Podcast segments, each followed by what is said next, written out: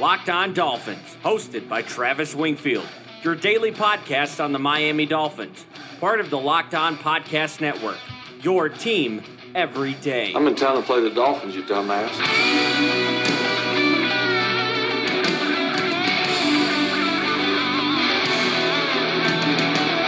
What's up, Doll fans, and welcome into the Sunday, July the 28th edition of the Locked On Dolphins podcast. I am your host, Travis Wingfield, and as always, I am here to bring you your daily dose of Miami Dolphins training camp football. And on today's show, the first week of camp is officially in the books, and we are recapping day number four from Davie. A sloppy practice is met with harsh punishment for the entire team as Brian Flores continues to deliver a consistent, demanding message. The quarterback struggle, the defense dominates, and a whole lot more. But first, before any of that, I kindly invite each and every one of you to subscribe to the podcast on Apple Podcast. Leave us a rating, leave us a review, give me a follow on Twitter. It's at Wingfield NFL, the number one follow on Dolphins Twitter, as voted by Dolphins Twitter. And of course, for 2019, your number one training camp Dolphins follow. Check out the lockedondolphins.com webpage. We have journals up there with extended coverage of training camp, as well as the other Locked On Sports family of podcasts, like the Locked On Heat podcast and Locked On NFL podcast with our national daily scout, Matt Williamson, providing you all the expert analysis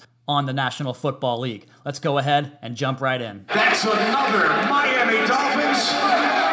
And first on today's Locked On Dolphins podcast is brought to you in part by Hotels.com. Don't hate like your French trip. Book your own trip with Hotels.com and get rewarded basically everywhere. Hotels.com, be there, do that, get rewarded. And the first thing we're talking about today is the fact that Practice was sloppy on Sunday with multiple trips for the offense and defense heading over to the TNT, the Takes No Talent Wall, and by now, you've probably seen my tweets talking about my excitement and the encouraging nature of Brian Flores and his program that he has instituted really in short order in just six months down here with the Dolphins as things are being ran differently. We've talked about the efficiency of the drills and training camp and the short five minute drills that get guys inclined and engaged quickly, and it gets guys to correct some of the mistakes they may have made in the team period rather than waiting until later in the night on film and then coming back the next day and doing it correctly on the field. They get it taken care of right away, and that was part of the message that Brian Flores sent as the team really kind of got complacent, and I don't want to say lazy, but they did start to coast through the end of practice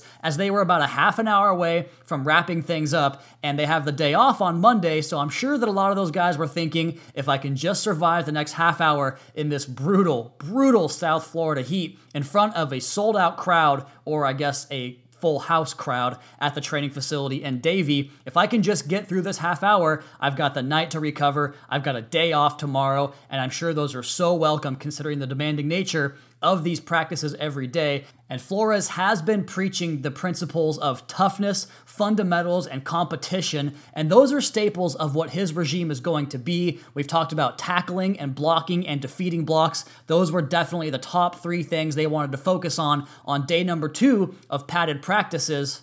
And part of that competitive nature comes from these guys being tired at the end of practice, not getting things done, having substitution errors, having fumbled snaps, having botched plays and missed assignments. And the message was basically this just because it's hot, just because you're tired, just because you have to go and reach a 315 pound defensive tackle across from you, that's not a reason to get complacent and to get lazy and sloppy in your technique. And Flores was hot at these portions of the practice, sending entire units over to the wall, having the offense do push ups, drilling these core tenets into these players by punishing them when they make mistakes and don't live up to these things that TNT take no talent. And it just goes back to the first six months of the Flores regime so far, where he has been so consistent and so even killed and so steady in the message for what he wants this team to be. It's why I'm really buying in and believing this process. And as they say in Philadelphia with the 76ers, trusting the process. And some of the drills they came back to, they've been doing the same drills multiple times on the same day. And today it was a watered down version of an Oklahoma drill where you had linebackers lining up on running backs or tight ends, whatever it might have been. They had tackling drills, guys going to the ground, guys popping pads, and they kept coming back to that because this team like the Patriots, They're going to be a team that doesn't want to beat themselves, and that's a message you get across the league. But you can go back to last year's practices, and I don't have firsthand account of this, but I've been asking everybody that will listen to me if that's the case with Adam Gase, and it never was. Adam Gase was either on the sidelines talking to his quarterbacks or the lackeys that he brought to practice, be it Wes Welker or Peyton Manning or John Elway, whatever, whoever came to practice, he was always chatting it up and having a good time with his buddies. But Brian Flores is bouncing around to each position group, giving a focus to that position group, but he's also trusting his coaching staff to get things done. And the best part about sending them to the TNT wall was he sent the coaching staff over there as well for having those errors in the way they communicated things at that substitution issue issue. So Brian Flores, consistent, steady leadership. He has been everything that Stephen Ross promised us that he wanted to hire in a head coach. And Brian Flores is just that genuine, good hearted man, but also demanding and challenges these guys to be the very best players they can be. I, I don't want to get ahead of myself here, guys, and I know I'm guilty of this in the past with Adam Gase, who kind of verif- or validated, I should say, my hope in him with that playoff season.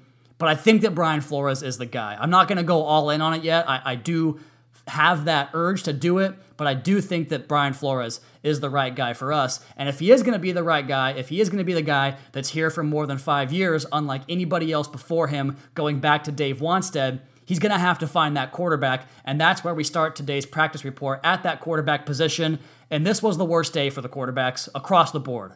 Josh Rosen, every single day he starts these warm-ups, these drills, these individual drills with off-target passes and it's worrisome because that's the guy I saw on tape in games. You do it in games, that's one thing when there's a live pass rush, when there are circumstances that are out of your control, and it's a little bit more understanding when you get overwhelmed or flustered when there are live bullets coming at you, but doing this stuff against air is just unacceptable. There was 3 plays in a row and I tweeted each one of them because I thought it was important to show you the level of incompetence he's showing in that area in the accuracy area that he was putting balls off target and it goes back to the film study where I mentioned that just because he completes the pass doesn't mean it was accurate. And there was one throw off the back shoulder on a 10 yard out route. All of these were 10 yard out routes. The first one was down around the kneecaps and just uncatchable. It was a terrible throw. The second one was off the back shoulder, and the receiver had to contort who made the catch, but that's not a good throw. And then the third one, the third one, he short hopped it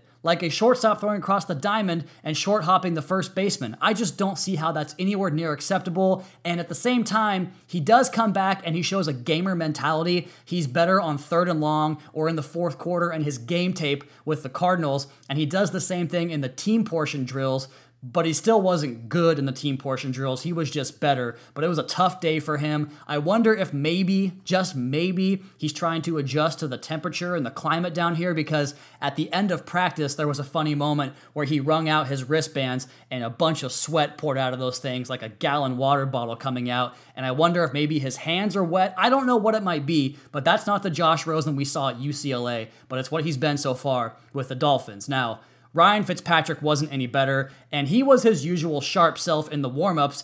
And you would expect that from a 15 year professional quarterback or just a professional quarterback in general, but it's these flubbed exchanges from the 15 year vet that really make you wonder. And so there was this quarterback powwow between Rosen, Fitzpatrick, and Jake Rudock, who was a scout team quarterback through and through, no doubt about that. They all had a powwow with quarterbacks coach Jerry Schuplinski on the near field while the entire rest of the roster was on individual drills on the far field. And these guys had this little meeting, this melding of the minds to maybe try to regroup and get things going. But unfortunately, the regroup never happened. It was just a rough, rough day for the quarterbacks.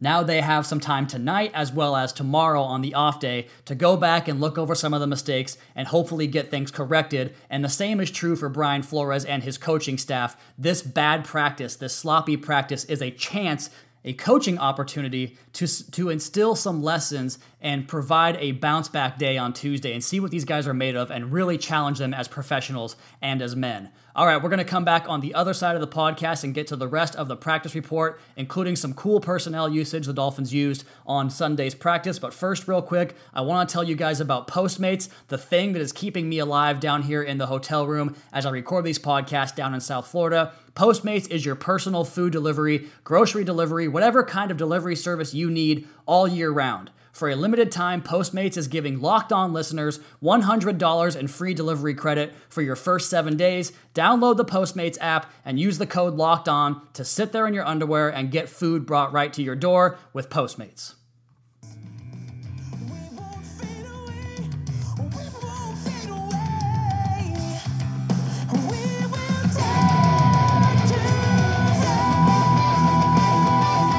Craziest things I've noticed since coming to South Florida, and it was this way last time I was here too, back in December, is that you guys outlawed turn signals. I wonder why that rule came to be, but apparently you're not allowed to use turn signals in South Florida, and it's just basically wacky races out there on those highways, on those streets, and on those back roads. Anywhere you go, you're gonna find someone cutting you off and not using that blinker. So maybe we should get a law going where turn signals are allowed again in South Florida. I don't know. That's just one Washingtonian's opinion. But you guys want to hear more about this practice that I attended on Sunday for July 28th here on the Locked On Dolphins podcast, part of the Locked On Podcast Network. And I talked about how Flores bounced around from drill to drill, position to position.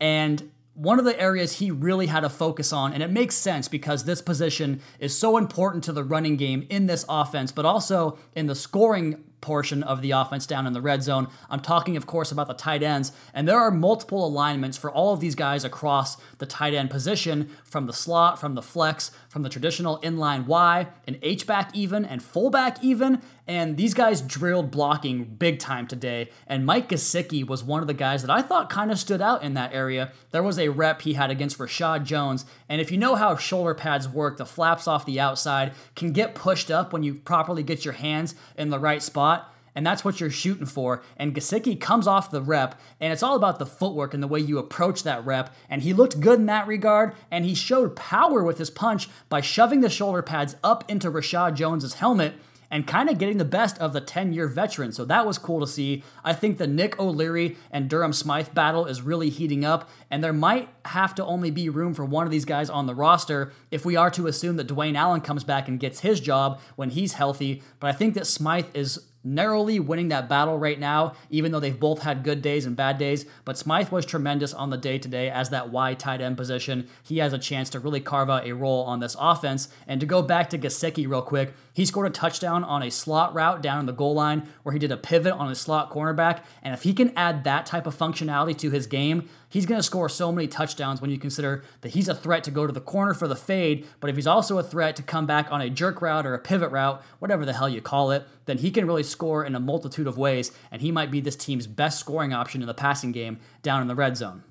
And some of the guys responsible for covering those tight ends have been the safeties, and we'll talk about the defensive backs. And Bobby McCain on yesterday's post practice interviews, proclaimed himself as a full time safety, and that was very apparent on Sunday as the Dolphins started using some of those cover one single high safety packages. And McCain is the deep man. He's the free safety in those packages, and nobody else gets first team run at that position. So that's very interesting. We'll see how well he does this year in that spot. And I think the main reason you put him back here is one, they believe he can do it, but two, you have to maximize what you have in Minkah Fitzpatrick because this guy is going to be the star of this defense. Everything he does is exceptional, and I kind of think we probably can stop talking about him, but then he finds a way to go out there and outdo himself, and he's been playing that Patrick Chung role a little bit that Kevin Dern and I have talked about, where they have specific run gap responsibility, like the Patriots do, and he came down on a rep today and filled the B gap on a red zone snap. He fought through some traffic and met Patrick Laird, a bigger running back, in the hole in that B gap and knocked the rookie backwards. It's fun to watch him defend the run, but he's even better against the pass. This guy just has it all. At 205 pounds, knocking dudes back. That's fun to watch. And Xavier Howard is in the exact same category. You just, it's so obvious to see why he has the most picks in the National Football League. Going back to December of 2017, he always finds the football and he pairs that physical dominance with just elite level instincts that get him around the ball all the damn time. Now, other guys that I found to be interesting on the day was the use of TJ McDonald as well as Maurice Smith. And those safeties in this defense, they're going to come down and defend the edge. They might play some dollar linebacker role, and that's where McDonald finds himself several times. He came off the edge as a blitzer, and he had a great play where he took the ball right out of Trenton Irwin's hands, the rookie, in a red zone drill right around the goal line. He took it out of Irwin's hands, got the pick, jumps up, spikes the football, and everybody celebrated. Maurice Smith, too, was playing that role in the second secondary as well. I think the depth of the secondary, as we have talked about all offseason long, is a pretty big concern. If one of these guys goes down, there could be some serious issues on that back end because the pass catchers tend to feast on the back end of the cornerback and safety depth chart. And fortunately, Eric Rowe, after a bad day one, has had a nice three day stretch. He usually lines up against guys like Brice Butler, DeVante Parker, or Preston Williams, the big body X position receivers, and he does well in that regard, but there was one coverage gaffe where he jumped the flat and left Preston Williams all alone for a wide open touchdown. So, got to get that stuff corrected. We don't want to see any more of that when we saw too much of it last year under Matt Burke. Flipping it back over to the offensive side of the ball, and we got to talk more about Kalen Ballage, and I've kind of kept it kept it easy in regards to the hype on Kalen Ballage, but today I thought he really, really showed out. He had perhaps the play of the day on a diving touchdown reception up against linebacker Sam Eguavoen, and it was a bad throw from Rosen, but Kalen Ballage made it look right. He is just body beautiful out there. The eight pack, he's cut, he's shred, he's lean. He just looks like an absolute force, and he's been playing like it. And one of my favorite moments from the day was when he and Eric Studesville, the running backs coach, came out onto the field together to start practice, and they were laughing and joking and smiling for the entire walk down the field, about a 100 yard walk. They have that pre existing relationship going back to high school when Ballage was in Colorado and Studesville was in Denver. So I think there's a great relationship there, and I think it's really budding for Kalen Ballage. But Kenyan Drake should not be forgotten about either. He had some run with the first team during install, and really just as much work in that regard as Kalen Ballage, even though Ballage is the one that starts the practice. Drake gets out there as well. In addition to that, he's still on punt team and getting kick return opportunities as well, so he's going to see plenty of the football. I think Mark Walton really struggled today, and Myles Gaskin has been pretty quiet, and the running back group is kind of thin right now unless those guys step up. Now, a position that's also thin but really stout at top, I think, is the defensive line because Vincent Taylor is really fulfilling the prophecy right now of the breakout for the breakout season that I forecasted for him. He's been an absolute menace with power, with quickness. He stacks and sheds. He is really taking to the system well, and so is Davon Godchaux, who is just so damn powerful, and he really fits that read and react two gap scheme, I think, and he's showing that. Christian Wilkins has had some issues with the two gapping because he's more of a one gap quickness guy, but he did get into the backfield on that quickness. And I think some of the good reps we've seen from him are from some one gapping, getting upfield defensive style. And the times that he struggles is maybe a little bit more the two gap, but I thought today was one of his better days. Those three guys and the depth behind them at Akeem Spence, Adolphus Washington, and Joey Mbu, I've been impressed at different points of practice with all of these guys. And I think that you might be a little bit premature to say that this interior defensive line group isn't very good. I think it is pretty good. They have a versatility and they can really be multiple with multiple over and under fronts. And on the website on lockedondolphins.com, you guys can see I explain that more on there. I won't get into it here on the podcast, but I think the depth and the versatility of those guys is actually pretty good. And out wide is where you might struggle, but Jonathan Ledbetter and Dewayne Hendrix both showed up on the timeline again today. I think that for sure one of these guys makes the roster, maybe even both. A guy that I think might not make it is Nate Orchard because he's more of a pure pass rusher in a defense that doesn't value pure pass rushers. He's been a liability setting the edge in the ground game. And that brings us to Charles Harris, who might be more of a pure pass rusher himself, but he's playing faster and stronger. I had a couple of reps with him on the individual pass rush drills where he got by Jordan Mills for some pretty easy sacks and looked great. And then he did some stacking and shedding and dented the edge in the running game in the team period. He just looks he looks better to me in the early goings of camp than he did basically throughout the entirety of last season. So the defensive line getting it done, really dominating the day, and that means the offensive line probably didn't have the best day, and really they didn't, except for Laremy Tunsil, who I have basically kind of ignored through the first three days because what's the point? You know, you know what he is. He shuts down Khalil Mack and Jadeveon Clowney. There's nobody on this roster that will test him like those guys. But I watched him for some of those individual pass rush drills, which is one of my favorite drills in all of football. You see it on the Senior Bowl every single year, and he he got into his pass set against both Jonathan Woodard and Tank Carradine, who tried to win with speed, and he just kind of sat there and got into his pass set and laughed about it. Then they tried to work back underneath when they realized that attempt was futile, and Laremy Tunsil locks them out, drops the anchor, and just basically holds them at a standstill. And the rep was over in a way that you don't really see in football. Usually, guys continue to work through to the whistle, but they had to stop because he was just locking them out. It was fun to watch a dominant player do his thing. Now, guys that have been dominant in other practices, practices Jesse Davis and Chris Reed,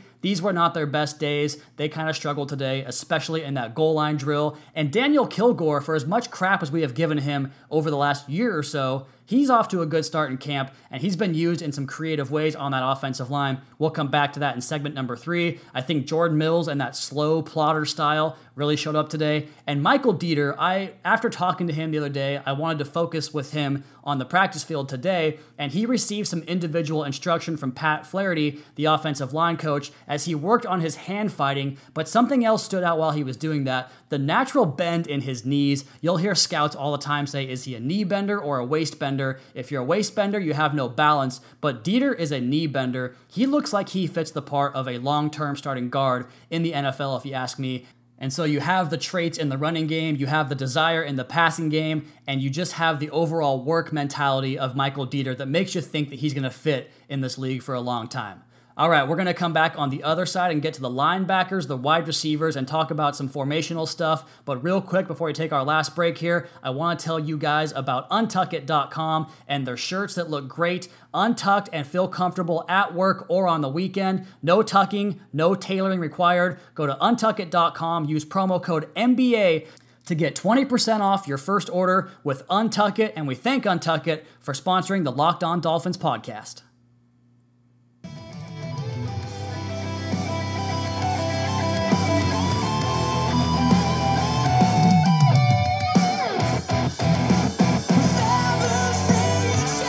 Think the tone that that guitar solo there sets is appropriate for our next topic here and talking about these linebackers and the return of Raekwon McMillan to the first team linebacker unit. Now, he's been getting reps with that group, but he was more prevalent in today's practice.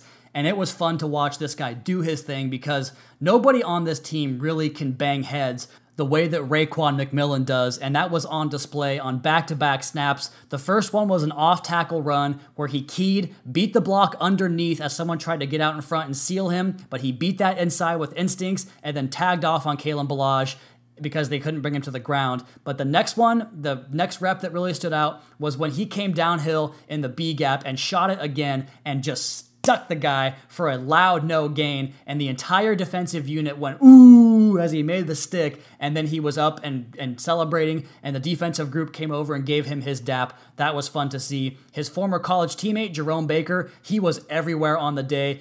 The Dolphins kind of unleashed some of their blitz packages on the day, or at least the beginnings of those blitz packages, and that includes linebackers coming up the middle. And Jerome Baker got free on some of those. I think that he's going to be very effective in that blitzing role, especially up the middle. And the guy right now who might be the third best linebacker on the roster continued doing more of the same. Sam Eguavoen was out there for the first team reps and he got some work with a specialist too during individual drills. And I think that is very telling. I'm pretty sure this guy's going to make the team. He's earned it so far. Chase Allen did not practice, but Terrill Hanks got some work because of that, and he looks pretty good in that inside outside versatility skill set this team is going to like. He showed some skills setting the edge as well as working backwards in coverage. He has an opportunity to stick with this team as well this year. The last group I want to talk about is the wide receivers, and the reason they come in last today is because the evaluation on them was tricky because of the quarterback play, but I thought Kenny Stills was the best as he is known for this deep threat receiver,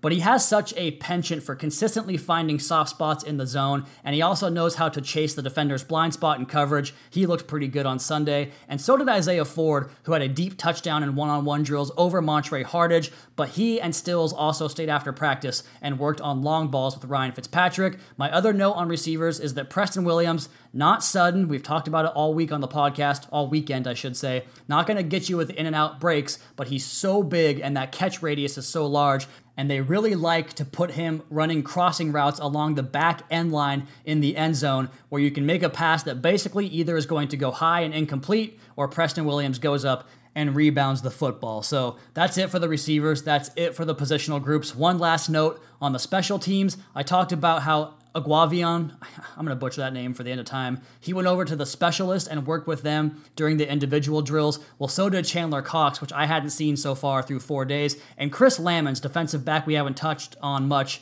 in this podcast, he got a lot of work with a specialist on Sunday as well. And he has been all weekend, I should say. But let's go ahead and talk about our last topic here some unique stuff I saw in practice in regards to the way they use guys.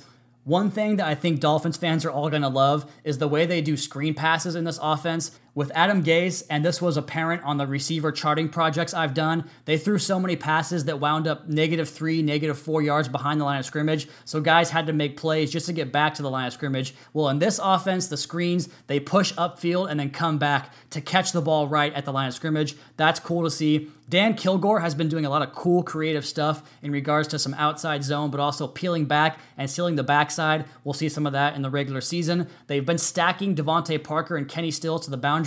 I like that combination of guys because you have the size and the speed, and there is so much motion in this offense. A ridiculous amount of motion. They'll bring one guy in motion, he'll get set. They'll bring somebody else in motion, and they're trying to confuse the defense with multiple looks as much as they can. Chandler Cox played some offset Y what might be more known as an H-back. I thought that was cool to see. So lots of unique ideas from the Dolphins coaching staff, and I think we're going to see plenty of this stuff in the season as this scheme really changes and overhauls going forward. Okay, that's going to be it for me on tonight's show. I want to remind you guys about the schedule for the week. This show is kind of serving as the Monday show because it's going up at 7:30 on Sunday night. And with no practice on Monday, I was to take the day off, but I can do a half-hour podcast and answer your questions on the Mailbag show to give you guys some content for the Tuesday morning drive. And that means Tuesday is going to be another double dip podcast day like it was on Thursday here on the Locked On Dolphins podcast part of the Locked On Podcast Network. I'll have the practice report up hopefully in time for your nighttime commute, your post work commute on Tuesday,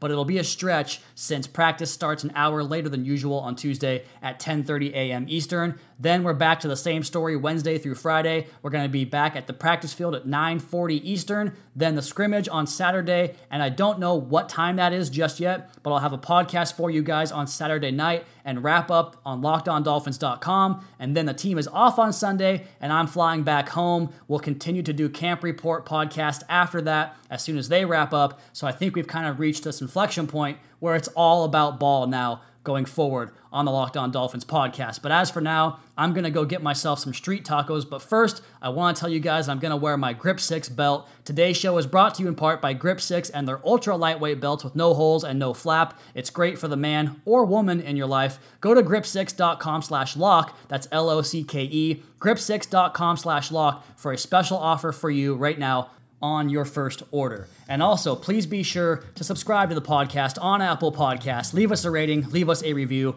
Check out the other Locked On Sports family of podcasts for all your local and national coverage of your favorite teams. Follow me on Twitter at Wingfield NFL. Follow the show at Locked On Fins. Keep up to date on the Daily Dolphins blog and the training camp journals over on LockedOnDolphins.com. You guys have a great rest of your night. We'll talk to you again tomorrow for another edition of the Locked On Dolphins podcast, your daily dose for Miami Dolphins football. Bye.